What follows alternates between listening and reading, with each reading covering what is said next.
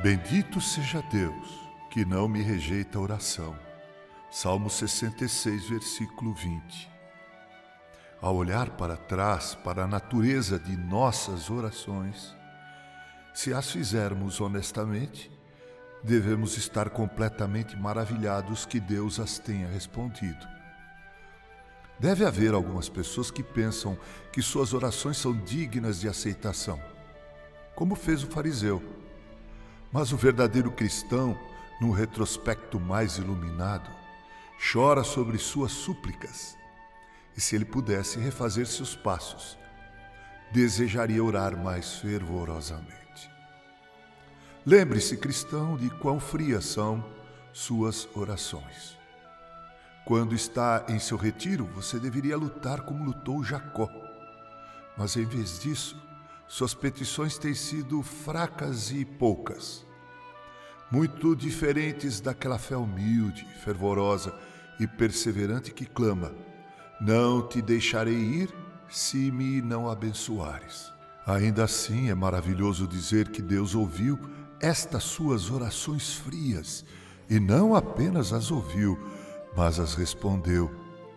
Reflita também quão infrequentes foram suas orações a menos que estivesse em aflição, quando então você ia muitas vezes ao trono da graça.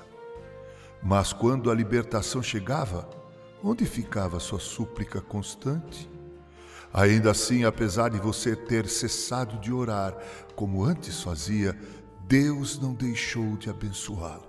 Quando você negligenciou o altar, Deus não desertou dele, mas a brilhante luz do Shekinah sempre teve visível entre as asas dos querubins. Ah, é maravilhoso que o Senhor considere esses espasmos intermitentes de impertinência que vão e vêm conforme nossas necessidades. Que Deus é esse que escuta as orações daqueles que vêm a Ele quando têm necessidades urgentes, mas o negligenciam quando recebem a misericórdia?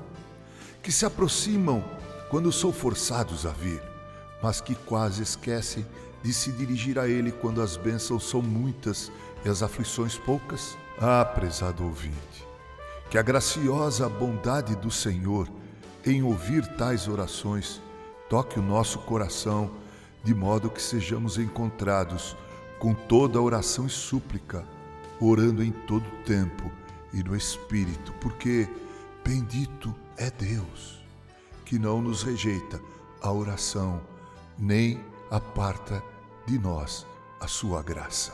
Com carinho, Reverendo Mauro Sérgio Aiello.